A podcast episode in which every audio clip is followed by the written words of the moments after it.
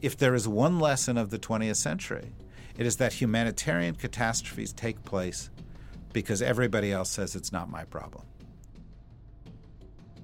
Welcome to Foreign Policy. I'm David Rothkopf, CEO and editor, and you're listening to The ER. I'm in Washington today, and I'm joined by FP's managing editor for news, Lara Jakes, and Hisham Melhem, a columnist for Al Arabiya news channel in Washington and a correspondent for the Lebanese daily An-Nahar.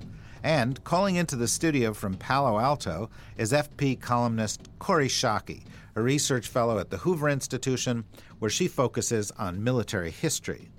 Thank you, ER nerds, by the way, for continuing to submit your ideas for podcast episodes. We love hearing from, well, that's probably an exaggeration. We like hearing from most of you.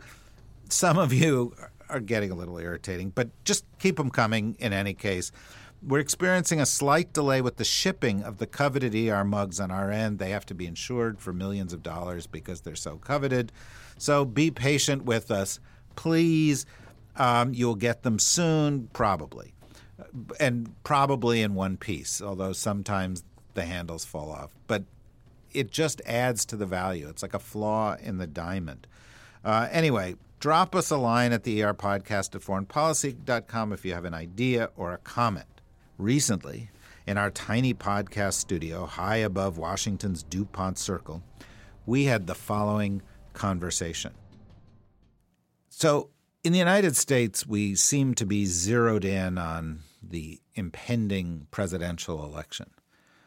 Meanwhile, life goes on elsewhere in the world. Um, there are actually places in the world where they don't talk about Donald Trump at every meal. There are places in the world where they don't have every meal. Uh, and one of the most difficult of these stories, which we touch upon on a regular basis here, but we haven't really done a deep dive on in a while, is Syria and the regions connecting to Syria. Uh, whomever is the next president of the United States is going to have this at their top of their to do list. Uh, they're going to have to do something. But even before then, much seems to be happening. The United States and Russia are talking about a peace deal. Turkey has gotten involved. The Iranians have become quite active. It seems like there's a shift in the balance of power between the terror groups uh, that there, and that while ISIS may be on the run, uh, the inadvertent consequence of the concerted actions of the U.S. and the Russians and the Iranians is the rise again of Al Qaeda affiliated groups um, the consequences in Lebanon, the consequences in Jordan, the consequences for the Kurds, the consequences for the whole region as a result remain up in the air.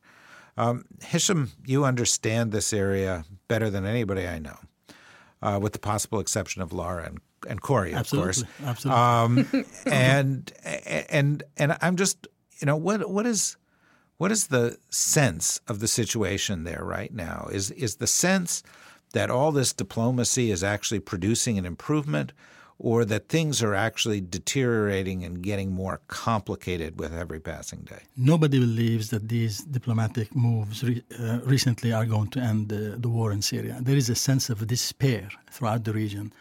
Sometimes it is articulated well by you know some observers, but most people feel it. If you remember, five years ago almost, the president of the United States said this said this is somebody else's war. We're not going to get involved in it. Today, this is everybody's war in the Middle East and in Europe. This is a war that is threatening not only the unitary state of Syria, it's, it's threatening NATO power, Turkey, even Iraq, definitely Lebanon, definitely Jordan. It's sacking, dragging Israel into the fight. The, uh, Russia is fighting there. Uh, you have a million plus refugees in Europe. Uh, Putin is using this to undermine the very existence of the European Union. So we have an international problem, and and you can reduce America's diplomatic approach now to uh, to, to Syria is desperate appeals to the Russian president to lean on his ally Bashar al-Assad to allow humanitarian uh, relief to go to the besieged city of Aleppo. Assad has been using medieval tactics of siege and starvation against the civilians of his own country. And uh, we are now we are reduced to besiege the, uh, Russia. I almost call it Soviet Union, uh, uh, pleading with them, urging with them. Um, we are acting as if we have a tremendous capacity to absorb Russian humiliation in Syria. I've never seen the United States being treated like that by by its uh, adversaries in the region and in Moscow. Kori, we could sit here and we could provide a list of positive steps that the Obama administration has made at home and abroad. Uh, but clearly, one of the decisions that they have taken that is going to follow them into the history books is the one to which Hisham just made reference, which is the decision to say this is not our war. Uh, and yet he makes a pretty compelling case that that was a gross miscalculation that had as its consequence a series of events which have made it even more a problem for us and for our allies than it was at the outset. Is that an analysis with which you concur? It is indeed an analysis I concur with. Uh, it seems to me that the fundamental strategic error the Obama administration made is believing that there is no uh, cost to a strategy that takes decades in order to achieve its objective. When in fact, what we are seeing, as Hisham very rightly pointed out, is the explosion in Syria 11 million refugees, 450,000 people dead. The domestic political consequences in Germany, in France, in Britain, in the United States of the refugee outflows and the various choices that we're making about the refugee outflows. These are huge consequential costs and as recently as yesterday, the chairman of the joint, former chairman of the Joint Chiefs of Staff, Marty Dempsey, gave an interview to uh, Foreign Affairs in which he said, "We have Middle East strategy about right," and and that's, I'm incredulous that he can actually say that. It's it's easy to understand why you're incredulous. He's wrong, and and and and I don't think he could be more wrong. The message I'm getting from you and from Hisham is this situation is deteriorating, and so the question that I posed to you, Lara, you lived in this region, um, you followed it extremely closely. Uh, Barack Obama was elected president of the United States to make the situation in the Middle East better than it was. Is it? Well, is that true? Was he elected on that mandate, or was he man, was he elected on the mandate to get America out of wars? One could make that argument. I see you shrugging. No, no, Listen, I'm not shrugging. I'm just uncomfortable in the cheap chairs that they provide here at FP. Who's responsible for this? I think, short of General Dempsey, um, few could say that the current policy in the East and certainly in Syria has worked or was well planned or well thought the out. The U.S. policy. Correct. The Russian policy seems to be working just fine for the Russians. We can go there in a second. However, you know, just to kind of bring this back to the okay, then then what? So it's easy for everybody to kind of throw turds on the table and say this was wrong, this was stupid, we should have done more. I think the smarter way to go is what is the then what answer? Where do we go? And if the answer is let's ramp up even a limited military option in Syria, which would probably have to include boots on the ground if we're going to ramp up. We, we see that the, the year plus of airstrikes that the U.S. and its allied coalition partners are, are launching on Syria and Iraq have had very limited effect, really. What is the, you know, is America ready to put boots on the ground? Well, is that the only alternative? Hisham, is the only alternative. This is the Obama argument Lara has turned into Barack Obama, a spokesperson for the administration. Wow, she you know, has. What is, I, it, that has. I don't. I don't even know. You know what like secret messages Ben Rhodes is sending her. But the, I somewhat thought we wanted a give and flow conversation here. You know, no, alternate sides of debate. I don't know. I didn't think we were all negative Nellies all the uh, time. No, but we're negative Nellies. I love Kansas. I love Kansas. we are negative. nattering nabob negativism. David Rothkopf we're we're all negative Nellies here, but uh, the, the, the yeah, I just quoted Spiro Agnew. That's right. that doesn't bode well for William, me. Written by William Safire. yeah, let's set our, the, the, the way we characterize this aside, and and and and sort of, I, I, I'm not looking at this from the perspective of American politics. I'm looking at this from the perspective that Hisham did at the beginning, which is you have a situation where nobody who's deeply involved with the situation believes we're closer to a solution, where the deterioration of the situation is calling into question not only the future of Syria, but the future of Iraq, the future of the Kurds, the future of the Turks, Russia's role in the region, Iran's role in the region, the stability uh, factor for neighboring countries from Israel to the Gulf, uh, the refugee issues that exist in Europe, the political consequences of the refugee issues in Europe, the political consequences of the refugee issues in the United States, uh, and as a consequence of all of this, the future of some of our fundamental alliances and the future power of some of our fundamental rivalries. So if all of those things are the case, and certainly dispute them if you can, is it not the case that the decision to stay out caused problems? And if, in fact, all those things are true, was our only possible response boots on the ground. Look, stipulated everything that you just said, which makes the argument for this is a very complex situation and there may not be one right or wrong answer. But yeah, give me some answers then. So it's very easy to say this was wrong, this was terrible. I happen to agree more should have been done and could have been done and there are many lost opportunities here. However, now what? That is a very that is the essential question. That is the essential question. And in rapid order, Kori Hisham, and I will now answer that question. Excellent. I have my pen and paper ready, and I will write them down and just give them to my secret channel to Ben Rhodes as soon as we're done. well played. He, he, can use that in his next novel. yeah, yeah, right, exactly. So um, I agree with David's judgment that the Obama administration has actually skewed the conversation by pretending there's only nothing or the Iraq invasion scenario of 2003.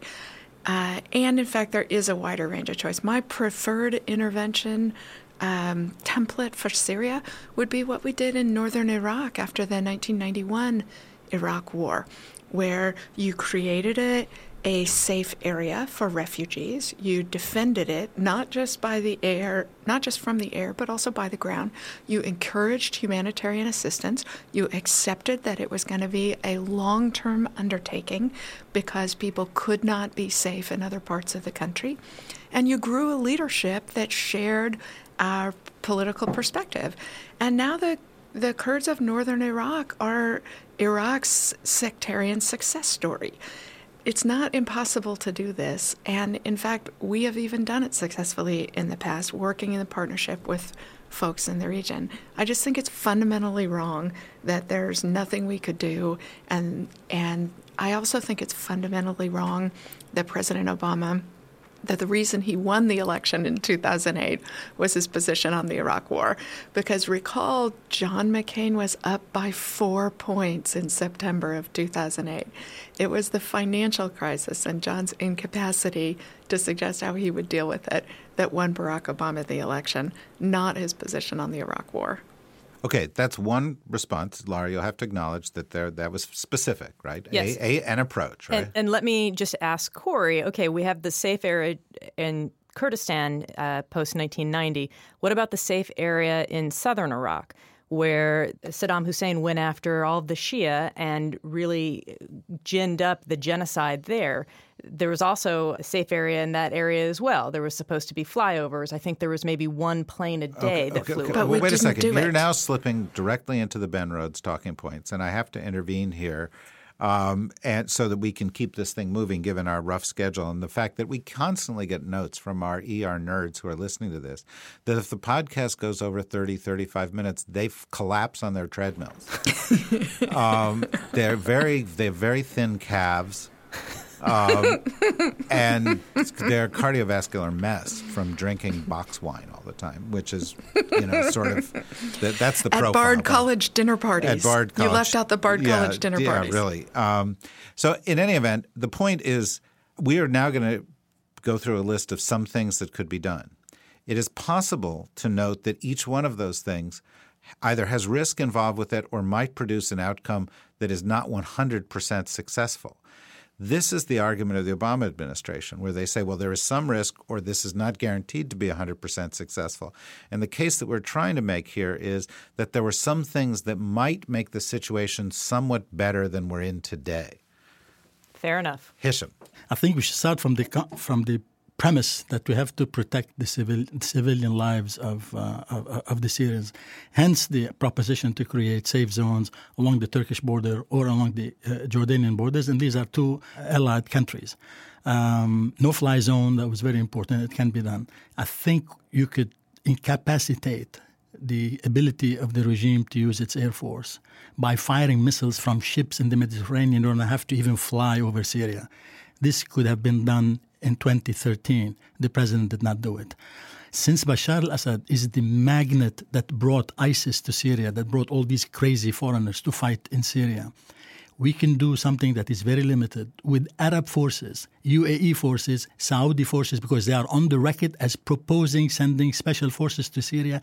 If the United States sends special forces to Syria, I can see an expeditionary force, and I talk to military people, 5,000 at the most, driving along the Euphrates Valley, liberate Raqqa, and then move against ISIS in, in, in, in, Iraq. This will rob Assad from, from, from the major reason that he's using to, to slaughter his own people, that he's fighting the, the Islamist uh, terrorists.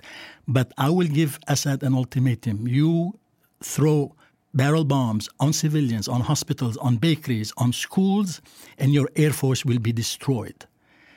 But the problem is that this country cannot do that kind of an ultimate anymore. Now, obviously, the Russian involvement makes make things more you know more complicated. Obviously, but the Russian involvement was to some extent a reaction to the U.S. lack of involvement. Exactly, precisely. So yes. you have non-intervention as a policy, non-intervention as a policy, and now nobody takes the word of the United States or the word of the American president seriously. The most important thing, uh, he did. The president did not deliver on his promises, and he did not deliver on his ultimatum. To what extent? is the U.S. policy in Syria a victim of the fact that the only clear priority that President Obama had in the Middle East was the Iran deal?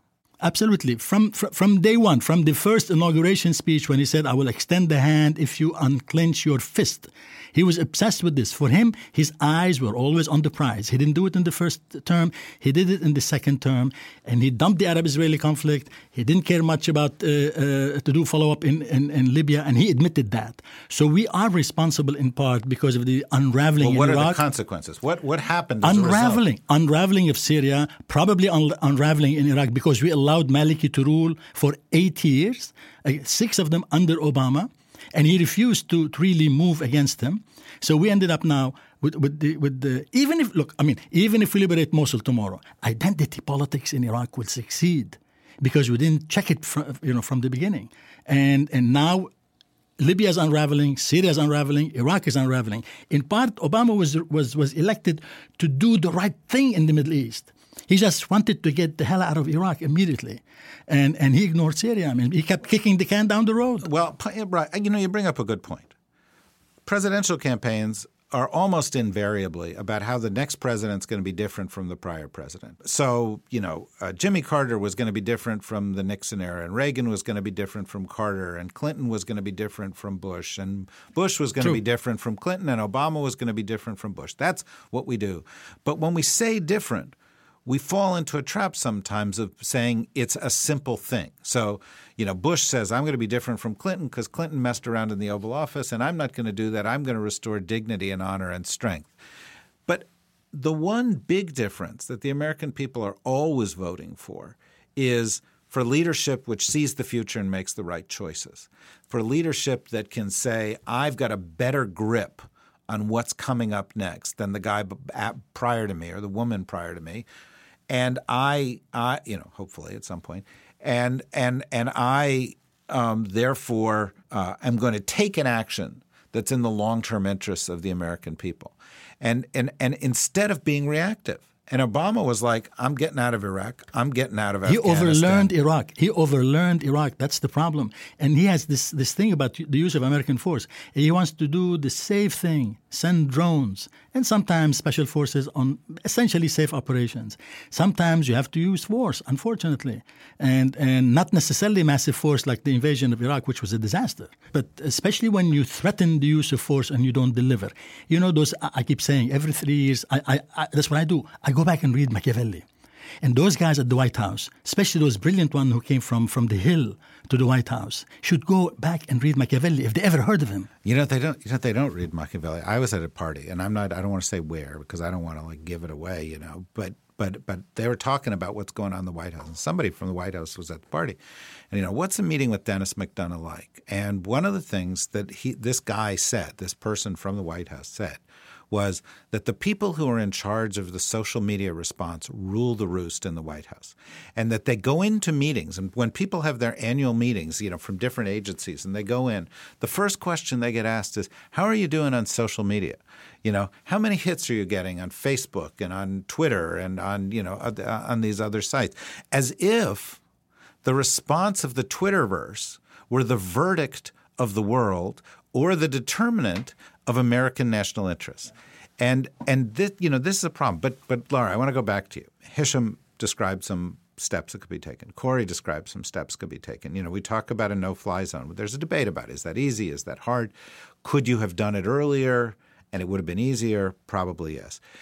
Dealing with the refugee crisis in a better and more constructive way, creating safe zones for the refugees, taking a stronger stance against Assad, identifying lower risk military options that could take the weapons out of Assad's hand, picking somebody, recognizing you won't get a perfect outcome from Syrian opposition, but but some of them are better than other outcomes, right? And that you could have picked somebody and actually bet on them and placed uh, pressure on them doing the right thing in Iraq and not running and saying, "Oh, we did, couldn't get a SOFA." Actually, trying to get a SOFA, which we we, we didn't we, we didn't do there.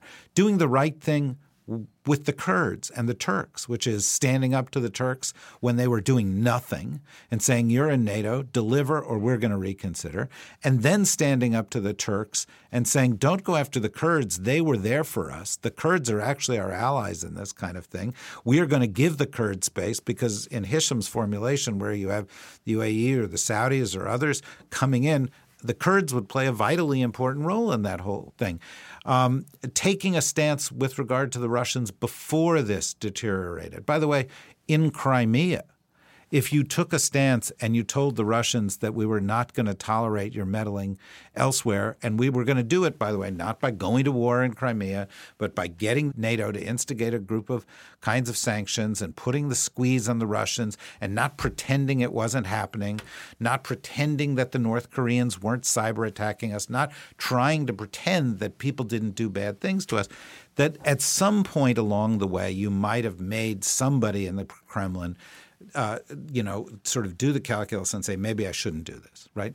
So uh, we could go on. There's a long list of things. Are you willing to stipulate that at least had some of these things been tried, you might have had an outcome that was potentially a little better than the outcome we've got now. That was such a couched question, and so yes. What's your next question? Victory. No. Okay. That's it.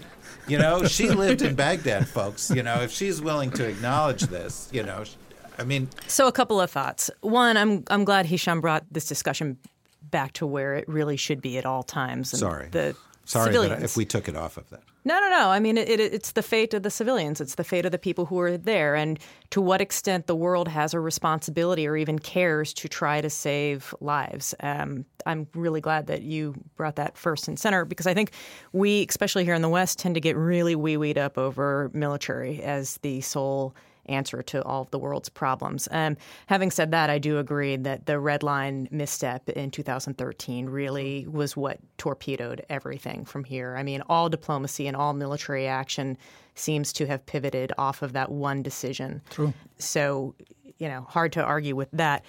I will bring up what you said about Iran and the administration's sole focus on Iran. I suppose one could make the argument that if the United States got Iran, quote unquote, on its side through the nuclear deal and easing the sanctions, that Iran might have helped in Syria with trying to get Assad, bring Assad to heel. And I mention that because I think that that is probably one factor that the administration thought of.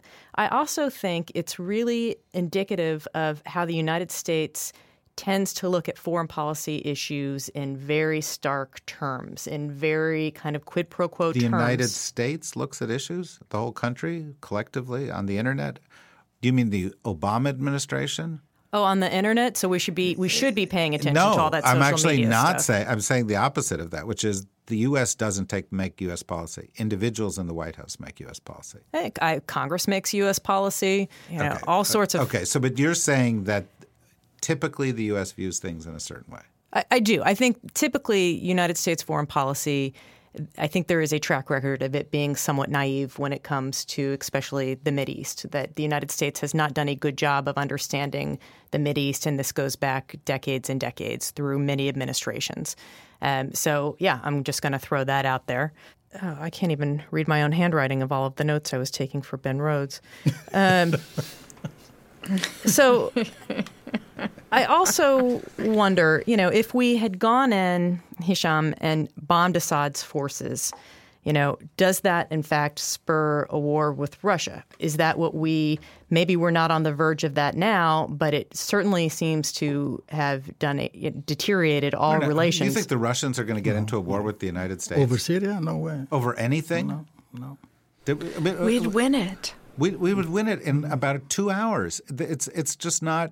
I mean, first of all, not if we continue to sit on our hands when it well, deals when well, we deal with Russia. That's right, and we strengthen Russia. And look, you know, you look at Syria and you say, who are the winners? The winners are the Russians and the Iranians. Absolutely. Okay, and Assad, who is going to be in office after Obama leaves. Exactly. You know, and th- that was not. You know, I, I don't care what your outcomes were.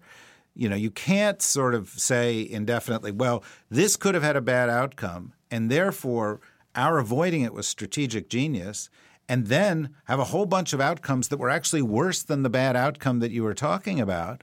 What if the United States went into Syria and was only partially successful or was unsuccessful. But Russia didn't, Iran didn't, Assad ended up out of power.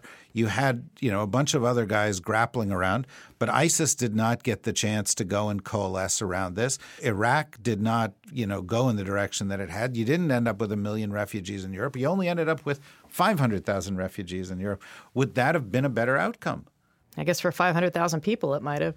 Yes, well, but, and that's the point. And the other point is this: you know, Aleppo, taken in and of itself, is one of the great catastrophes of modern history. Families in one of the most important ancient cities in the Middle East, and it's an incredible place. and and and this place has been laid waste. Families, communities, neighborhoods, an entire city. A humanitarian catastrophe. I was in the Clinton administration. I remember when we didn't take action in Rwanda. I remember dealing with a lot of officials who were in that administration who, for years afterwards, said, This is my greatest regret. Clinton we said that a couple have- of times. That we could have done something, and we didn't do it.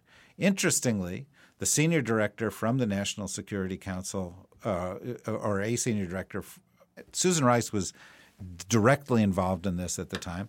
Samantha Power, who is our UN ambassador, wrote the definitive book on that.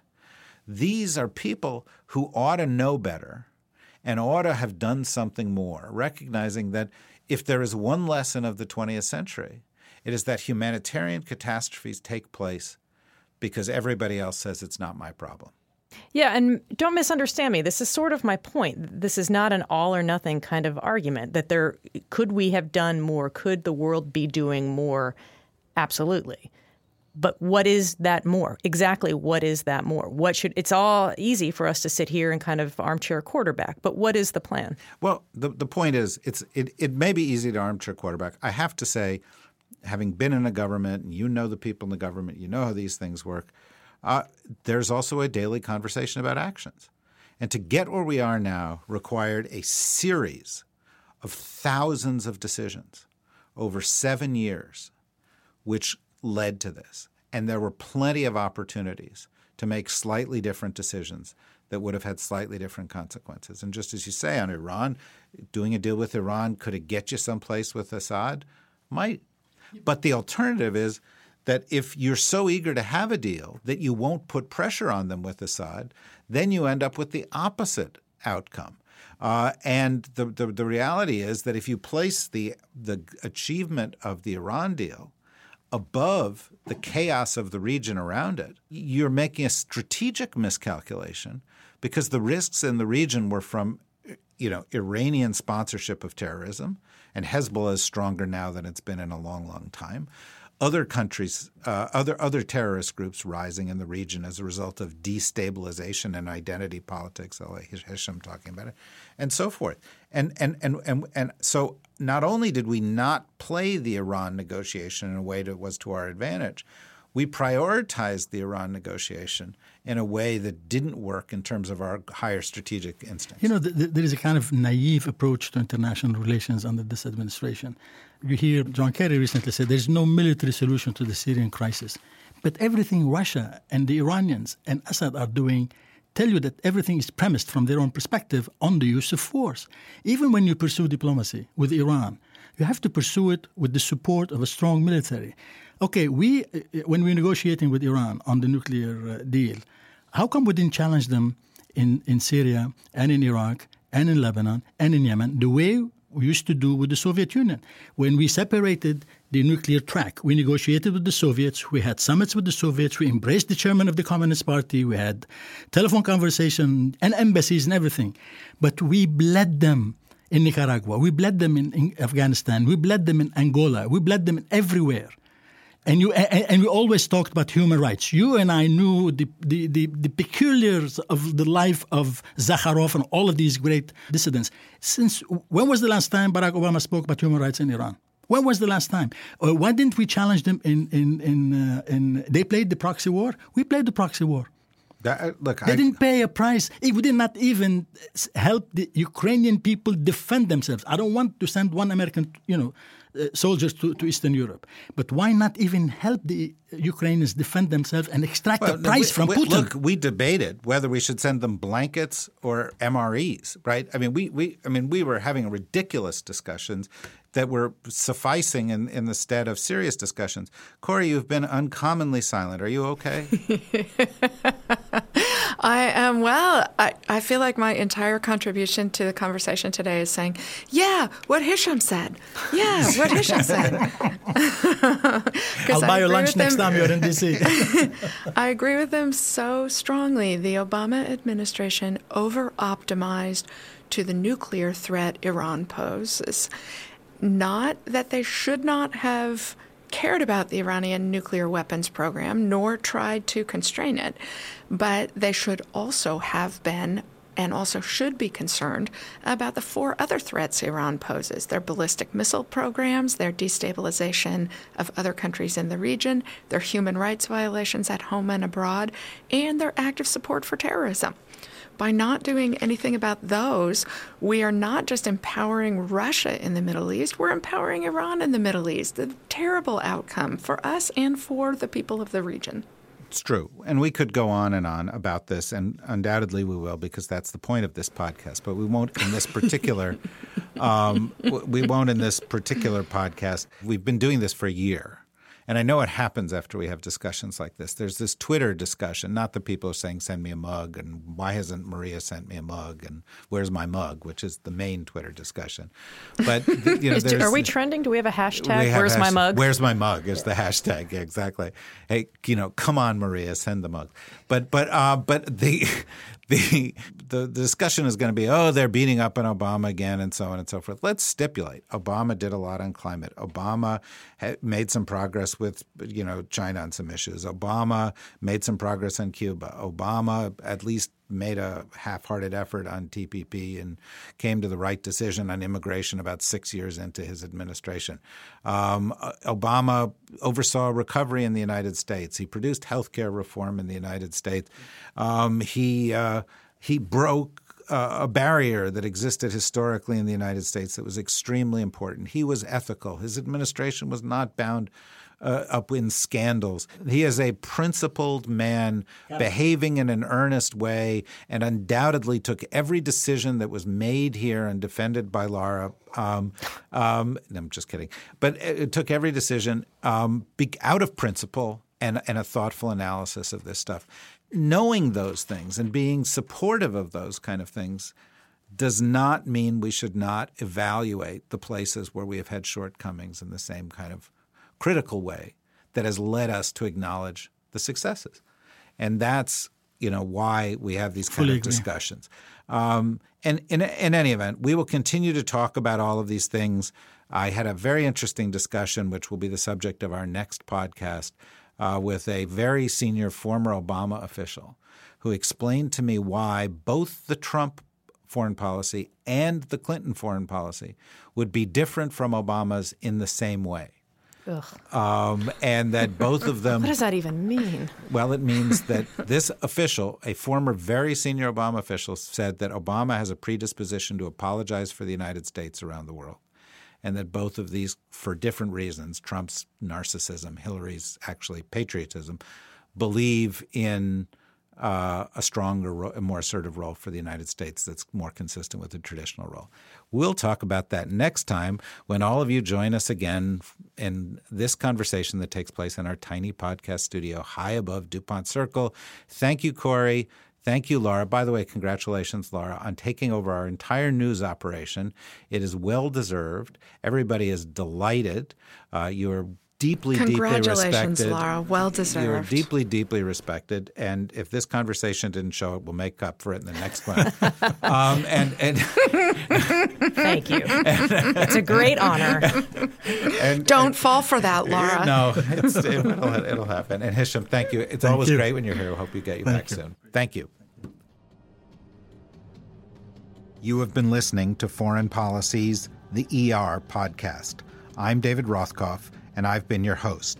The program is produced by Maria Ori and Ann Kingston. For more information about FP and to subscribe to this and our Global Thinkers podcast, please visit foreignpolicy.com, iTunes, Stitcher, or wherever you get podcasts. Thank you very much for joining us.